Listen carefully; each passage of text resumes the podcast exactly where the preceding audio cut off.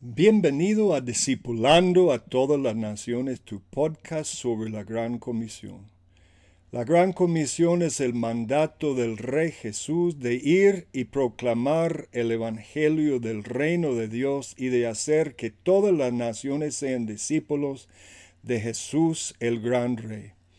En este podcast discutimos la teología de la Gran Comisión, la misionología de cómo discipular a naciones geopolíticas enteras y a todas las personas, familias, generaciones, tribus, lenguas y naciones dentro de su territorio.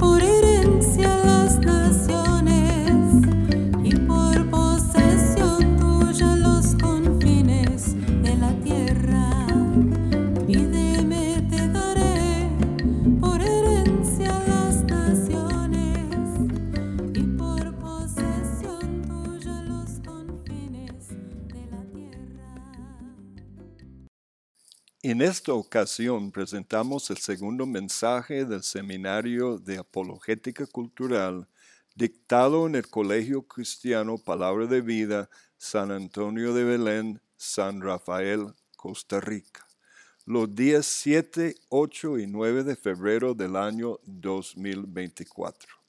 El mensaje fue intitulado Solo hay dos religiones. Si no logramos Nada en la sesión mía o en esta sesión que comprenda usted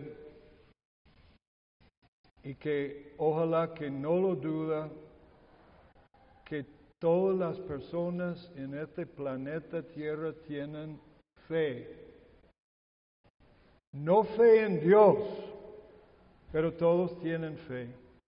Y uno de los objetivos que tengo con esta charla es silenciar la bocota de los profesores en la U y los políticos y los anticristianos que dicen, ah, Gerardo es de estos que tienen fe, es un religioso. Todo ser humano vivo en esta tierra es religioso filosóficamente es ineludible. La cuestión no es si tiene religión o no. La cuestión es a qué Dios está siguiendo. Todos tenemos una cosmovisión. Entonces, vamos a arrancar con la idea que el principio es el fin. Eso es un dicho de Santo Tomás de Aquino. Cuando usted hace un viaje, el principio ¿qué es? El fin. ¿A dónde vas? En la Biblia y en toda cosmovisión y todo sistema de pensamiento humano, tienen un principio,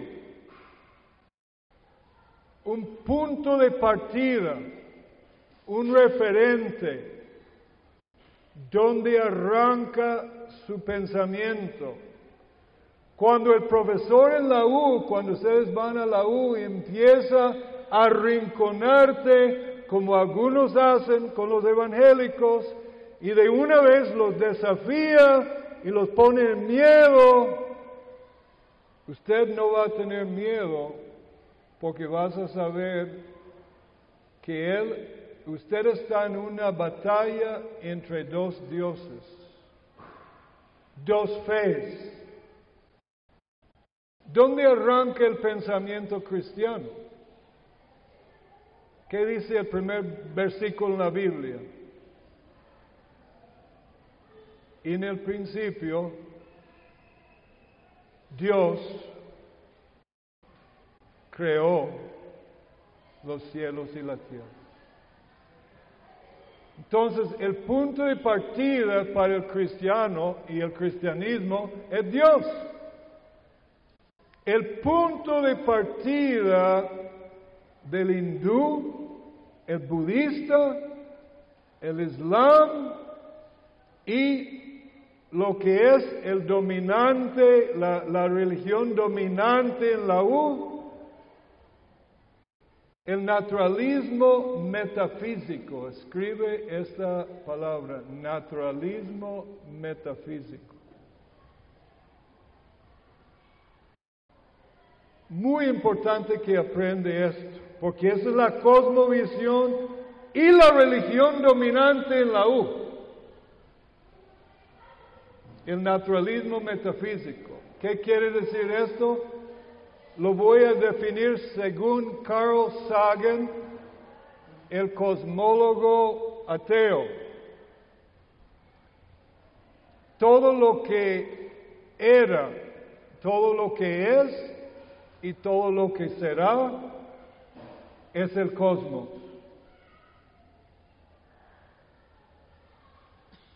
¿Qué es el Dios de Carl Sagan?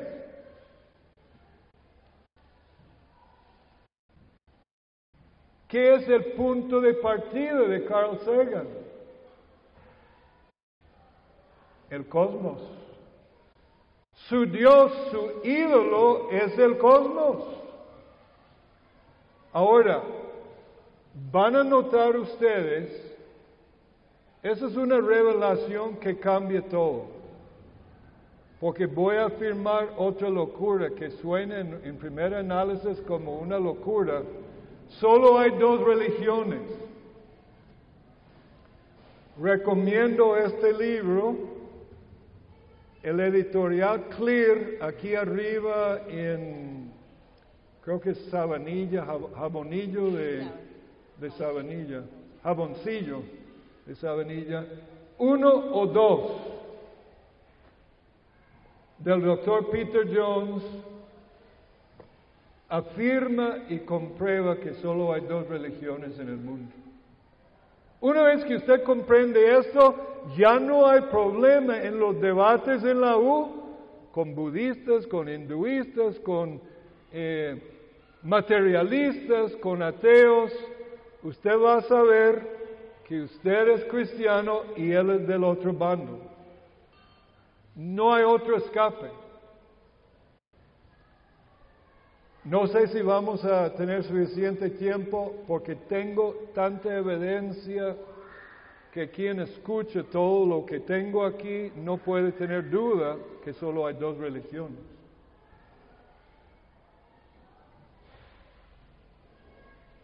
La creación. Los cristianos a través de los siglos afirman que la Biblia dice lo que la Biblia dice sobre el origen del cosmos. En el principio Dios creó los cielos y la tierra.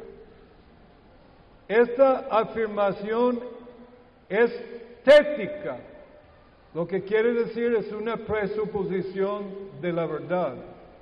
Presupone Dios. La Biblia no prueba Dios. La Biblia simplemente dice Dios es.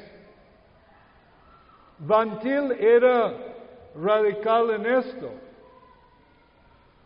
Porque en ningún momento en la Biblia, dicho sea de paso, tengo esta Biblia a la venta, si alguien tiene 30 mil colones, la Biblia del estudio apologética. Eh, es de un hermano donde los pastores de Heredia que vende Biblias, yo tengo esa Biblia y me prestó eso para venderlo si lo vendo hoy, él tiene otro y ya no tiene más. Quizá algún profesor aquí lo quiere o la escuela lo compra.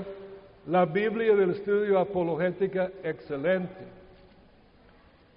Pide del editorial Clear este libro, uno o dos. Cambiaría tu vida.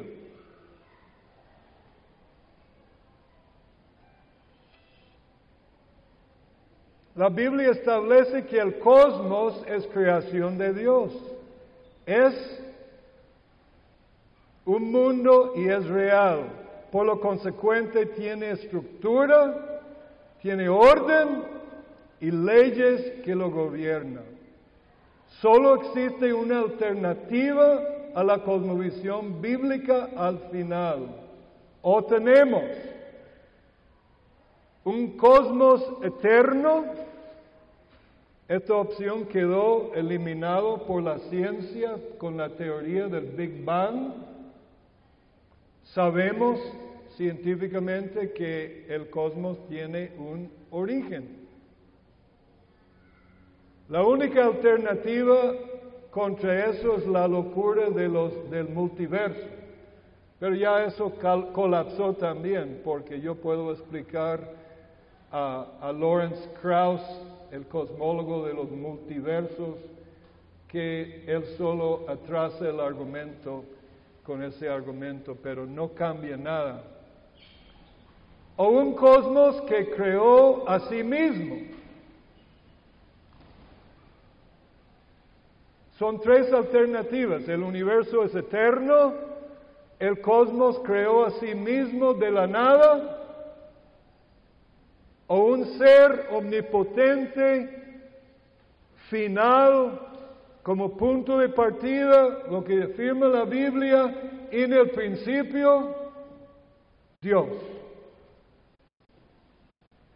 El colorario de esta segunda visión cósmica de la realidad es, siendo el universo la única realidad final, es por definición Dios y ha de ser objeto de la adoración. Romanos 1. Pablo es muy claro en Romanos 1. Básicamente, o adoramos Dios o adoramos la criatura, la creación. Adoramos Dios, el Dios de la Biblia, o ídolos. Estos ídolos pueden ser reptiles, animales, cosas, o pueden ser ideas. Al final todos servimos un Dios. Y la Biblia habla de todos estos otros puntos de partida, el naturalismo metafísico, que el universo creó a sí mismo. Literalmente Stephen Hawking dijo, el universo, el cosmos creó a sí mismo desde la gravedad. Un momento. El cosmos creó a sí mismo desde la gravedad. Entonces, en el principio, ¿qué estaba ahí? La gravedad. Había algo. Tu sistema de pensamiento, todo tu cosmos, todo lo que es posible, todo la potencia de tu sistema de pensamiento está en tu punto de partida. Y este punto de partida, este referente, es o Dios o es un ídolo. Solo hay dos posibilidades, en realidad, al final.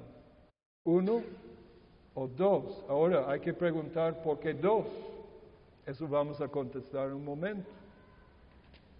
Pero quiero leerte una afirmación que el otro día leí en el colegio de periodistas en un evento sobre diversidad de género, la ley de diversidad de género, porque me parece tan prepotente, tan altivo esta declaración de Jeremy Rifkin, uno de los tipos del Foro Económico Mundial, un sociólogo economista y el presidente de la Fundación sobre Tendencias Económicas, plantea la segunda visión de manera clara, es decir, la alternativa diferente que en el principio Dios. Ya no nos sentimos como si fuéramos invitados en la casa de otra persona y por lo tanto obligados a hacer que nuestra conducta se ajuste a un conjunto de reglas cósmicas preexistentes. Es nuestra creación ahora, afirma Jeremy Rifkin. Nosotros hacemos las reglas, establecemos los parámetros de la realidad. Un momento, piensa con lógica. ¿Quién estableció los parámetros de la realidad en la cosmovisión cristiana? Aló. Dios. Dios estableció las reglas del juego. Ahora Jeremy Rifkin está diciendo, nosotros lo hacemos. Nosotros los seres humanos establecemos los parámetros de la realidad. Creamos el mundo y gracias a ello ya no nos sentimos en deuda a fuerzas externas. ¿Qué está diciendo Rifkin? No tenemos deuda a ningún Dios creador, porque el universo no tiene creador. Nosotros somos los creadores. Nosotros somos los Rifkin se está proclamando, autoproclamando la humanidad como Dios. Es que no hay alternativa. O tenemos el Dios de la Biblia o este profesor que está dando vueltas a tu cabeza en la U, te está mintiendo y usted no tiene argumentos para contrarrestar porque usted no ha estudiado la apologética y la Biblia como lo estamos hablando hoy. Los pastores no preparan su juventud como me dijo, como necesito, como me dijo un pastor en Nicaragua, me dijo Randy, cuando nuestra gente llega a la U, los profesores, aunque fueron fieles en el movimiento juvenil y activos, los desbaratan y destruyen su fe en la U. 80% creo que es el dato de los evangélicos jóvenes en Estados Unidos al llegar a la U, salen de la U sin fe. ¿Quién tiene la culpa? ¿El humanismo? ¿Los profesores? No, los pastores de la iglesia. Y como dijo Nancy Pierce, que estaba por dejar su fe, ¿por qué? Nadie le contestó sus preguntas sobre la realidad. Ya no tenemos que justificar nuestra conducta, dice Rifkin, porque ahora somos los arquitectos del universo. No somos responsables de nada fuera de nosotros mismos, porque somos el reino, el poder y la gloria por los siglos de los siglos. Cita del libro de Rifkin. Nota el altivez. Pablo habla aquí de derribando fortalezas y altiveces. El griego es logismos, argumentos. Es un argumento, pero ese es un argumento tan obvio, tan altivo, tan orgulloso, tan prepotente. Esa es la nueva síntesis que estamos enfrentando. Y cuando llegues a la U, hay profesores que empiezan así desde el primer día. Por eso necesitas este seminario y no es suficiente. Espero que el colegio da seguimiento a esto con nuevos materiales porque tenemos que preparar la gente no solo a sobrevivir la U, sino a causar problemas. Tengo un discípulo que está terminando su doctorado y tiene problemas con su doctorado porque dice cosas que gente en su comité no les gusta. ¿Por qué? Porque ella es consecuente con lo que ha aprendido de la cosmovisión cristiana. Dichosamente su profesor principal le apoya. Tenemos que ser valientes, jóvenes, pero si nos preparamos, esta cosa no es tan difícil. Rifkin niega la naturaleza y nota el léxico que estoy usando, porque eso es lo que va a encontrar. Las protestas en las calles de Estados Unidos, que exalta la no binaria, exaltan la no binaria mientras usan la computadora que funciona con lógica binaria. Están locos al negar el binario último de qué es el binario último. Creador y creación. Creador y creación.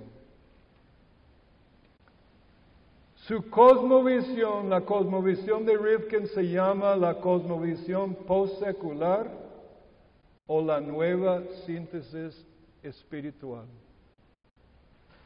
Todo el cosmos es Dios y no hay que tratar con ningún otro Dios. ¿Cómo lo saben? No lo saben. Lo toman por fe porque no lo pueden probar. Una vez que usted entiende un poquito de lógica así, Usted puede arrinconar a un profesor y hacerle salir en ridículo. Y bajarlo de su orgullo y su altivez. Nietzsche lo hacía también a postular un mundo más allá del binario del bien y el mal. ¿Qué están diciendo? No binario. Están diciendo más allá del bien y el mal, porque la realidad fundamental es justo lo que Dios propuso. Haga lo que yo digo y lo contrario es mal. El binario del bien y el mal. Pero justo lo que Nietzsche profetizó, que él va a mudar el pensamiento humano más allá del bien y el mal, ya estamos. Esa es la cosmovisión en la U y la cosmovisión de, más de la mitad de los políticos en la asamblea y muchos jueces. ¿Qué es la definición de la apologética? Vamos a dar una definición rápido. La apologética viene de la palabra apología, que quiere decir defensa. Es la defensa de la fe, pero me gusta esta definición de Bantil más porque en realidad lo que yo estoy haciendo hoy con ustedes es más que defender la fe. Estoy haciendo una reivindicación de la filosofía de vida cristiana contra diversas formas de filosofía de vida no cristiana. Básicamente no hay alternativa. O es la vida cristiana y todos los demás. Nota en cada slide tengo una pregunta. ¿Lo pueden leer? ¿Uno o dos? Imagínense un círculo. El círculo es uno y eso se llama el unismo. Todo es uno.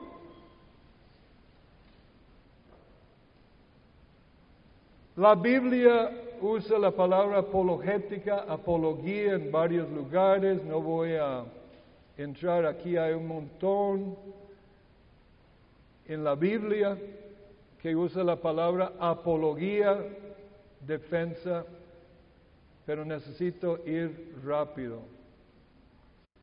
El principio de un sistema es el fin. Toda su potencialidad está en el principio. ¿Dónde está la potencialidad del universo antes de la creación? ¿Aló? ¿Alguien dijo algo? ¿Qué dijo? No. Faltó la, la próxima palabra. En el principio, ¿qué? Dios. Dios, en Dios está toda la potencialidad del universo y Dios habla, sea la luz y Él habla y crea todo. Entonces, ahí está la potencialidad. En el Big Bang, en el principio estaba la nada y la nada explotó.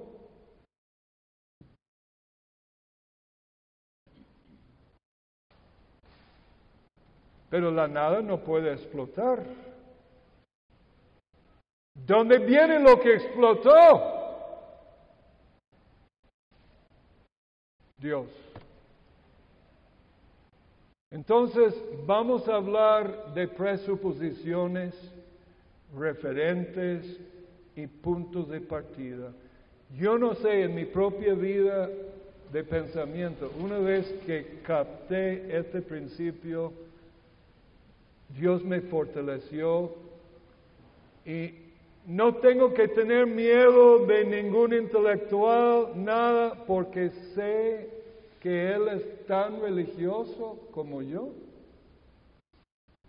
Y es ineludible porque Él también tiene su punto de partida y su punto de partida donde arranca en su pensamiento, ahí está su Dios. Y toda la potencialidad de su sistema está ahí. ¿Qué dijo Descartes? Que arranca la modernidad con Descartes. ¿Alguien recuerda lo que dijo Descartes? Cogito ergo sum. Pienso, luego existo. ¿Recuerdan?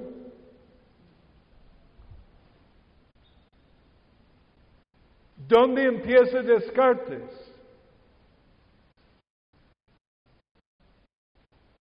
Consigo mismo. ¿Y qué pasó con el sistema de Descartes y todos los pensadores después de Descartes?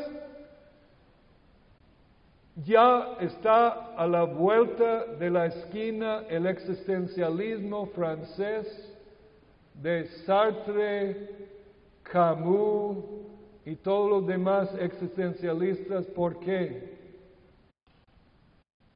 Porque Descartes empieza con él mismo y ya tenemos la película de Jean-Paul Sartre que se llama A Puerta Cerrada.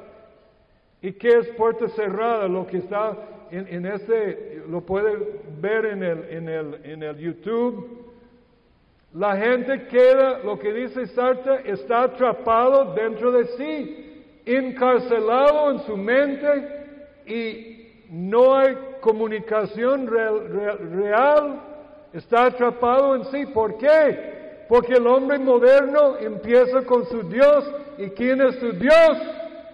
El mismo, porque su punto de partida es su Dios. Créeme, tu profesor tiene un Dios. Normalmente es Él o algún ídolo de la creación o otro ídolo. Este dicho deberías memorizar, es brillante. De C.S. Lewis, el gran apologeta, pensador cristiano, escribió las crónicas de Narnia Oiga lo que dice. Creo en el cristianismo como creo que el sol ha salido. No solo porque lo veo, lo vea, sino porque gracias a esto puedo ver todo lo demás.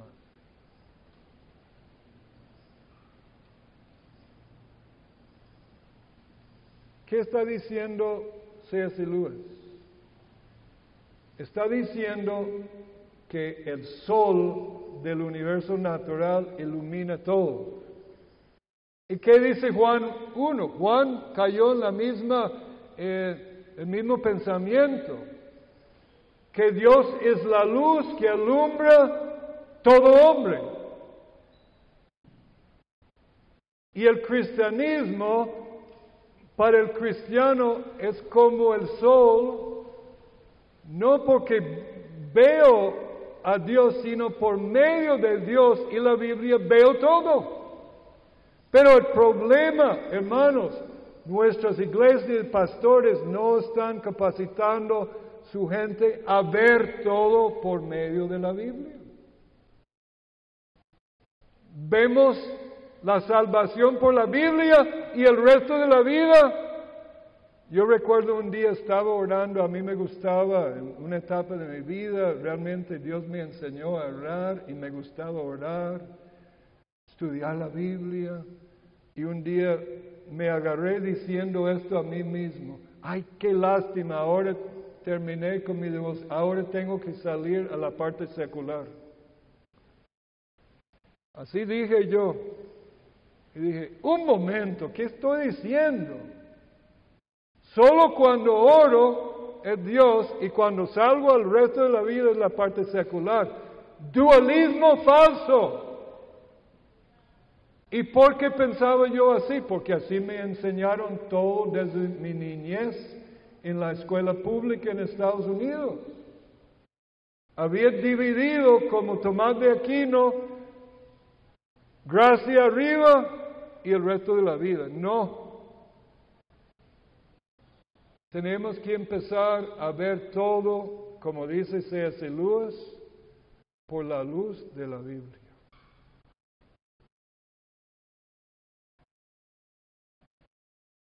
Lewis lo tomó en el sentido bíblico que el verdadero cristianismo es el sistema de toda la verdad que abarca Dios y el Dios de la Biblia, no en el sentido de la institucionalidad, sino en el sentido de la verdad totalizadora que representa. Solo hay dos sistemas. a la izquierda el hombre y todos los hechos,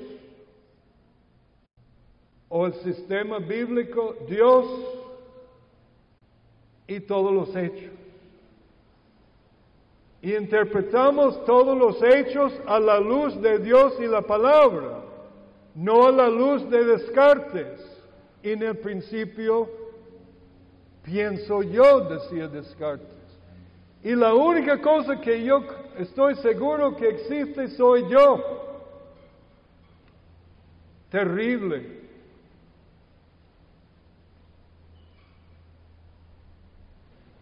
Ahora vamos un poco técnico aquí a ver si lo pueden entender. Ahora, este, Iliana me va a reprender por mi tecnicismo, pero bueno. Pero yo creo que se puede ver. Ve el collar. ¿Puedes ver el collar? ¿Se, se ve? Sí, sí, se ve. Se ve Y hay cuentas en el collar.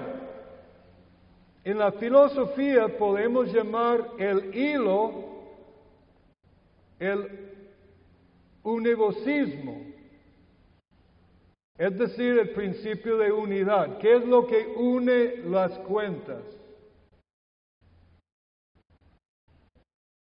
el hilo del collar. El orden de las cuentas, el creador del collar pone el orden. Y cada cuenta se llama equivocismo, el principio de la contingencia o la individualidad. Para hacerlo más sencillo, tenemos unidad y tenemos diversidad. El hilo, que es? La unidad, une todo. Y las cuentas tenemos individualidad.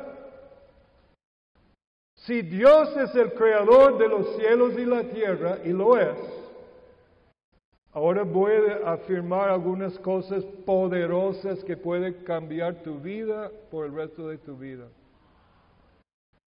Todos los hechos del universo son hechos creados y ordenados por Dios. Dios es quien unifica y todas las cuentas de colores y diferentes formas ha creado Dios y Dios sabe el orden de las cuentas y cómo se conectan. Ahora, vamos a hacer algo bien humanista. Yo creo nada más como profesor en los hechos. Y aquí en esta clase solo vamos a afirmar los hechos. Tenemos que salir jóvenes a buscar los hechos. ¿Qué es un hecho? Los hechos están flotando, ahí podemos ir al bosque y ver algunos hechos. Algunas hojas, algunos insectos, el mulch, especies, animales, diferentes hechos. Pero ¿qué es el problema con este pensamiento? Los hechos no tienen ningún significado si no hay nada que los unifica. Son lo que llamamos en la filosofía hechos brutos, aislados, sin relación el uno con el otro. Pero el profesor afirma que solo aquí vamos a ver los hechos científicos, objetivos y absolutos. Cuando él dice esto, usted sabe que está mintiendo. Si entiende lo que yo estoy diciendo. Porque este profesor no tiene ningún principio que lo unifica. Y la verdad es, el creador de los hechos es Dios son hechos creados por la Trinidad ontológica. Dios gobierna cada detalle de los hechos y su relación con todos los demás hechos. Todo conocimiento es de hechos y sus relaciones ya conocidos por Dios. Son hechos controlados por Dios. Todo conocimiento es creado por Dios es un conocimiento hecho y preinterpretado por Dios, con hechos decretados por Dios. Y ahora finalizo con esta declaración atrevida.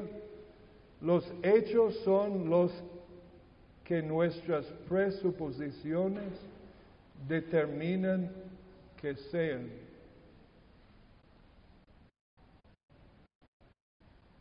Ahora, repito lo que dijo Carl Sagan, su presuposición es todo lo que era, todo lo que es, todo lo que será es el cosmos.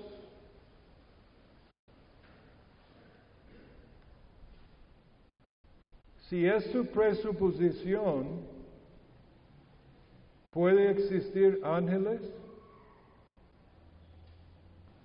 ¿Puede existir demonios?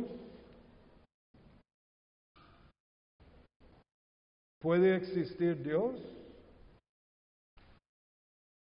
No, porque su presuposición sobre la realidad definió el sistema para que Dios no entre en la ecuación. ¿Me están comprendiendo o ya estoy volando muy alto? Para mí esto es tan claro, tan claro, tan claro, pero ya los veo con mentes ofuscadas.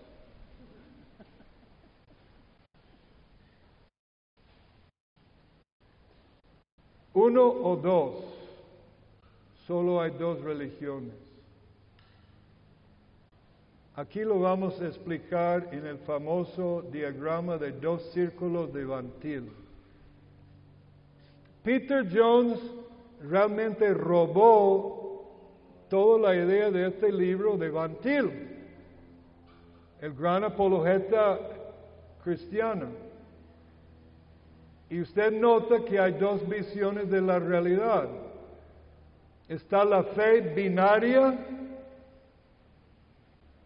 y la fe no binaria.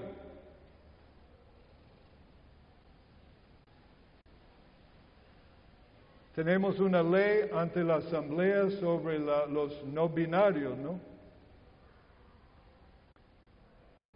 ¿Qué es la fe no binario? ¿Cuál es? El círculo. Uno.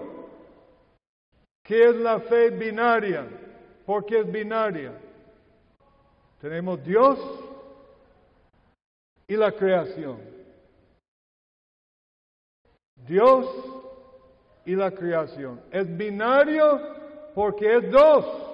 Entonces cuando Peter Jones dice uno o dos, lo que está diciendo o es unismo, paganismo, todo es uno, o es Dios y la creación. Dos. ¿Están captando? Los veo confundidos o están aburridos o ya no aguantan más. Para mí está muy claro, ¿no? Uno o dos. ¿Cuál es la fe cristiana? Inclusive en español decimos la fe cristiana es dosismo porque cree en Dios y la creación. Unismo es todas las demás religiones, el Islam, el budismo, el hinduismo, el materialismo, todo es uno. Hasta el Islam es unitario en su fe. Entonces, en Romanos 1 hay tres cambios mortales y no tenemos tiempo de leer, pero recomiendo Romanos 1, 18 al 26. Pero Pablo tiene tres mudanzas o cambios mortales.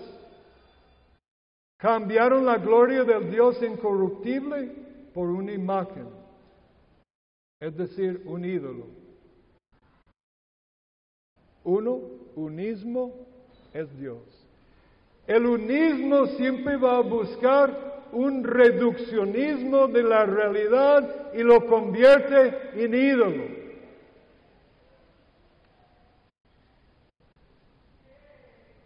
Dos, cambiaron la verdad por la mentira. Tres, cambiaron la función natural por la que es contra la naturaleza. Ahí tenemos todo lo que es diversidad de género. Es un cambio hacia el caos de los griegos de Romanos 1. Oiga lo que dice J.W. Unwin, que ayer escuché una gente hablando sobre la nueva, eh, eh, la decisión Obergefell, que es la decisión del matrimonio sodomita. Este, y Unwin estudió civilizaciones y, culturas a través de la historia y descubrió con tres generaciones que hacen paso tres, cambiaron la función natural por lo que es contra la naturaleza, en tres generaciones, ya en Estados Unidos están en la tercera generación, colapsa la civilización. Estamos al borde. Son tres cambios mortales y se fundamenta en lo sencillo de que solo hay dos posibilidades, uno o dos.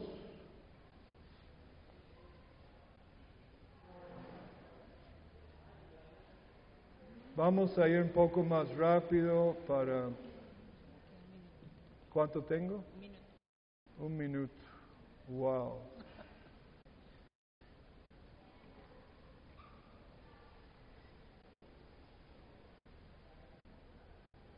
Vamos a dar unos ejemplos en el minuto que tenemos.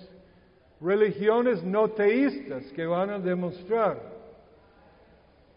En las religiones panteístas como el hinduismo, no se concibe lo divino como ser personal, sino como sustancia o esencia impersonal, no cognitiva, similar a la energía, la electricidad o la fuerza en las películas de la guerra de las galaxias. Hay poca diferencia entre este concepto y el Baal de la Biblia, que es el Dios de las fuerzas de la naturaleza. El budismo tibetano dice, la realidad última es el vacío o la nada o la nirvana. El budismo es una religión unista que cree en la unidad de todas las cosas, pero no es teísta. No tiene un Dios como el Dios de la Biblia. Y no es muy diferente que el Dios de Lawrence Krauss, el ateo cosmólogo, que dice que el universo arrancó desde el vacío cuántico. Lo que Krauss está diciendo básicamente, el universo arranca de nirvana y de nirvana, así, de la nada saltó, pero él llama, lo llama la nada algo porque es, el la nada cuántico. Es un juego de palabras. Y termino en 20 segundos. ¿Cuántos han visto este símbolo? El yin y el yang. Un perfecto ejemplo del Tao, el taoísmo. Nota el círculo. ¿Cuál religión es? Uno o dos. Es unismo. Es un unismo, viene de la filosofía de Confucio y es puro unismo.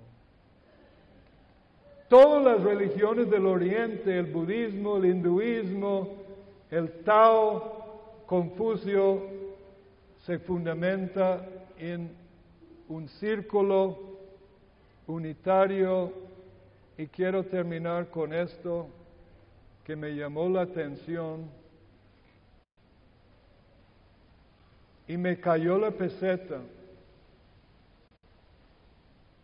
Cuando tantos jóvenes que dicen hoy en día en Estados Unidos, soy mujer en cuerpo de hombre. Es simplemente afirmando el Dios, el nuevo Dios de Estados Unidos. ¿Qué Dios es? Es el mismo Dios de este famoso serpiente comiendo su cola? Y encontraron este en negro y con la frase antigua que dice intonav, que quiere decir el todo es uno. Es un círculo comiendo a sí mismo. Entonces cuando la persona dice que yo soy mujer en cuerpo de hombre, ¿qué está diciendo? La unión de los opuestos. Se unió el hombre con mujer y ella no sabe, y su cuerpo es de mujer y es, pero dice que es hombre, o el hombre dice que soy hombre, eh, pero me siento mujer. Es la unión de opuestos, es el paganismo, su Dios el Dios de materialismo que es unismo expresándose en las perversiones sexuales porque han convertido y, intercambiaron el Dios de la Biblia para los ídolos. es simplemente, no es nada nuevo, jóvenes, todo lo que están afirmando, es simplemente la antigua, las antiguas religiones del pasado, del paganismo. Gracias por estar con nosotros en este tu podcast sobre la Gran Comisión. Espero que hayas disfrutado el mensaje. Si deseas saber más sobre el tema presentado o si tienes dudas o preguntas sobre los detalles del mensaje, puedes buscar las notas sobre el programa en el sitio de web www.hmf.org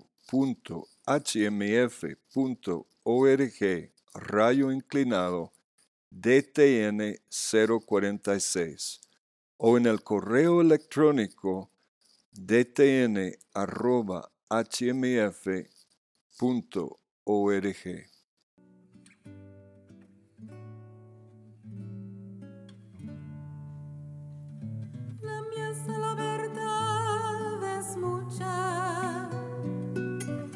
los obreros